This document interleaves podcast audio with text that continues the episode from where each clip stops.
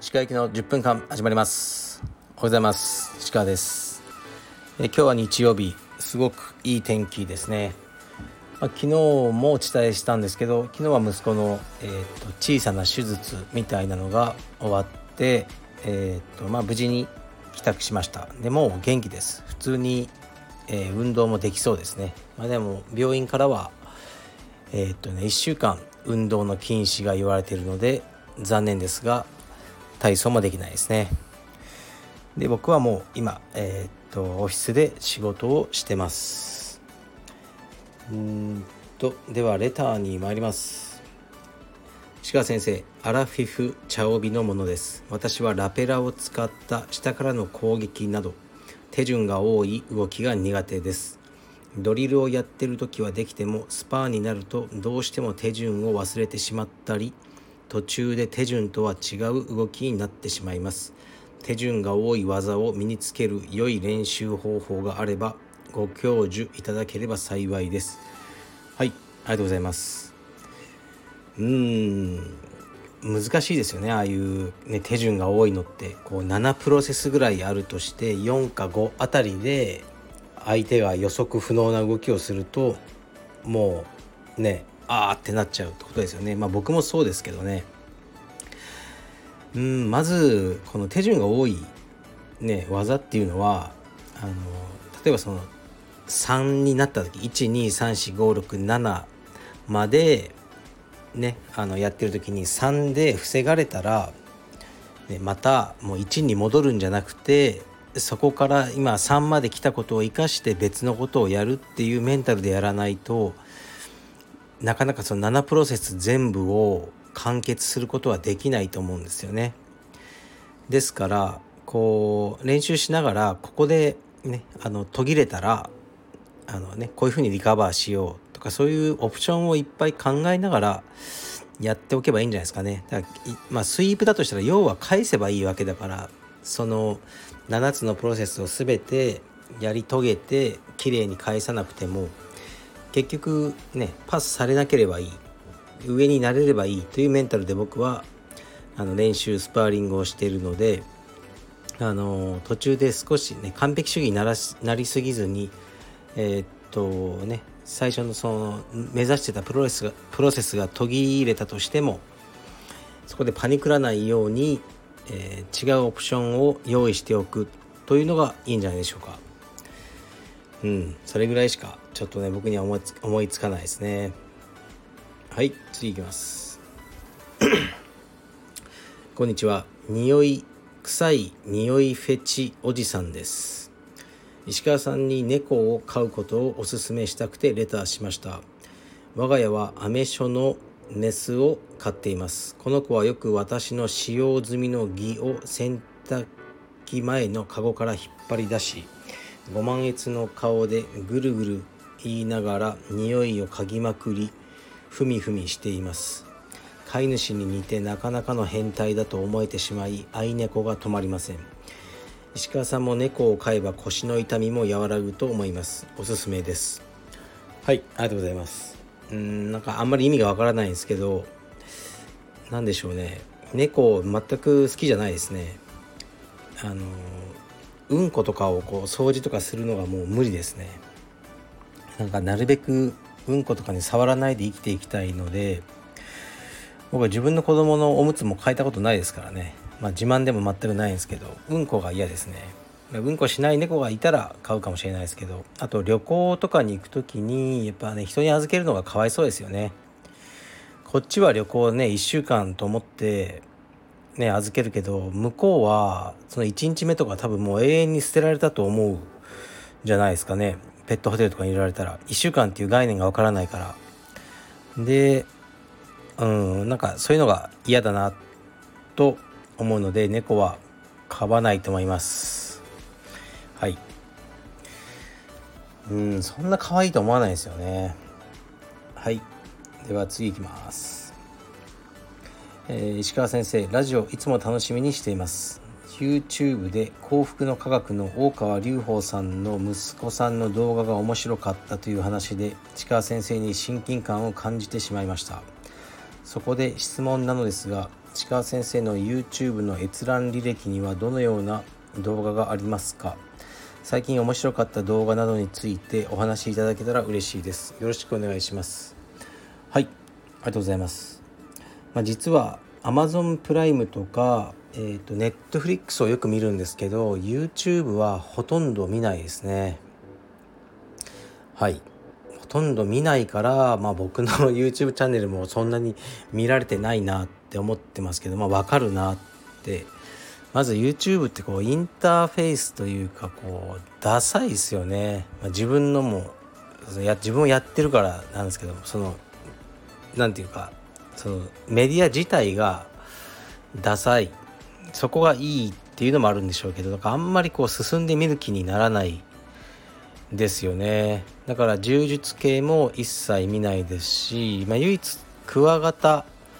とかはたまに見ますね。それとあとねこう見たくないのがどんどんおすすめで出てくるのがなんかほんとストレスなんですよね。僕全然好きじゃないあのひろゆきって言いますよね。あの人のがやたら出てくるんですよね。だから見た瞬間削除してるんですけどそれでも出てくるのがすごいストレスですね。でこの大川さんの息子さんのもまあたまに出てきたら見るっていう感じで進んで見るわけではないですね。唯一そうフォローしてるのは J レノっていうあのまあ、アメリカのコメディアンいるんですよね。この方がすごいヴィンテージカーをいっぱい所有しててそれを乗ったりする J レノズガレージっていうのは見てますね。車系見てますね YouTube は最近は。あとはそうモータージャーナリストの方とかのあのまあ僕の好きな車種を検索して見る感じですね。だからそんなに YouTube は見ないです。はい。というわけですね。で一つまあご報告というかねちょっと言わなきゃいけない言わなくてもいいんだろうけどっていうことがありまして僕新しい道場を一応やるっていうふうに言ってましたよね。あの秋ぐらいに。で夏か夏か秋ぐらいに。でまあ一応神奈川とまで言ってたんですよね。物件はまだ契約はしてなかったんですけど口口約束レベルでしてたんですけどうーんまあ実はねやらないことになりました。まあ本当にそれ決断したのは昨日とか一昨日なんですけどうーん一つはその物件のあのー、まあ、結構ね相手が大きなすごく誰でも100%知っている誰でも使ってるようなまあ大きな企業さんが相手だったんですけどうーん最後にな今になってこう出てきた図面ですよね物件のが当初あの約束されてたものよりもすごくちっちゃくなってたんですよね。まあ、法律が変わったのか何かあちらの事情なのかその壁をね1メートル2メートルぐらいこう、えー、と狭める形でこう提案されてそれだとねちょっと道場ってやっぱ広さが命なので困るもちろんその分家賃は下がるんですけどねっていうのがありましたね。あとやっぱりうんコロナですね。まあ、ずっと見てはきたんですけどうんまたすごいことになりかねないなってってちょっと思ってるんですよね。もうもちろんならなければいいし、うん、多分まあ2年ぐらい前と同じ感染状況になってももうみんなのマインドが変わってて、まあ、別にいいやっていうふうになる可能性は大いにありますね。だけど状況としてはまた感染がものすごく広がるということが考えられてでその時に、まあ、道場の経営はやっていけると思うんですけどもうぶっちゃけ疲れるんですよね。あのもういろいろで本当にこのコロナ禍においての道場経営というのはとにかくストレスがたまる。うん、でまあ2つ道場、まあ、青山はもちろん続けますけどもう一つその道場が増えた時にそのストレスに耐えきれるかなってちょっと自分で思っちゃったんですよねだからまあうーんまあ本当に悩んだのは23時間ですけどねもううんちょっとこれやめようと思ってまあそのねせっかくすごくいい物件でいいねお話だったんですけどねその新しい道場開く件は中止しようと思いますね。まあ、何人かの方にはご迷惑、ね、かかっちゃう人がいるので、まあ、その人たちにはちょっとね電話で説明とかさせていただいたんですけどまあ何も契約とかはねしてないんでそれ以上のことにはならないんですがまあそういうことですねうんこの判断が正しかったかどうかはねまああとえー、ねまあ後からあの振り返ってみるしかないんですけど今やっぱり100%の気持ちでできないことはやるべきではないなと思ったんですよね。うん、でそのやっぱり充実の業態というのはねテイクアウトとかデリバリーとかできないんでもう今の形のまましかやれないですよね。感染に十分に気をつけて今まで通りあのえー、っとね営業していくとああいうスタイルでしかもうできないと思いますね。だから、まあ、僕はちょっとね違ううあの仕事ををやる予定なんですよね充実もやりつつまあずっとやりたかった仕事をえー、っとやるその準備を、まあ、して、ね、そちらはまあ、コロナがね追い風になるとは思えないけどコロナが全く影響がないあの業種なんですよね。そちらでえー、っとまあ頑張ってこうなんだろうなコロナがあのこれからひどくなってもいちいちこうね充実でもビビりたくないというかね今のところその僕の収入の全てが充実関連なのでやっぱり影響が大きいんですよね。スタッフもいるしこういろいろ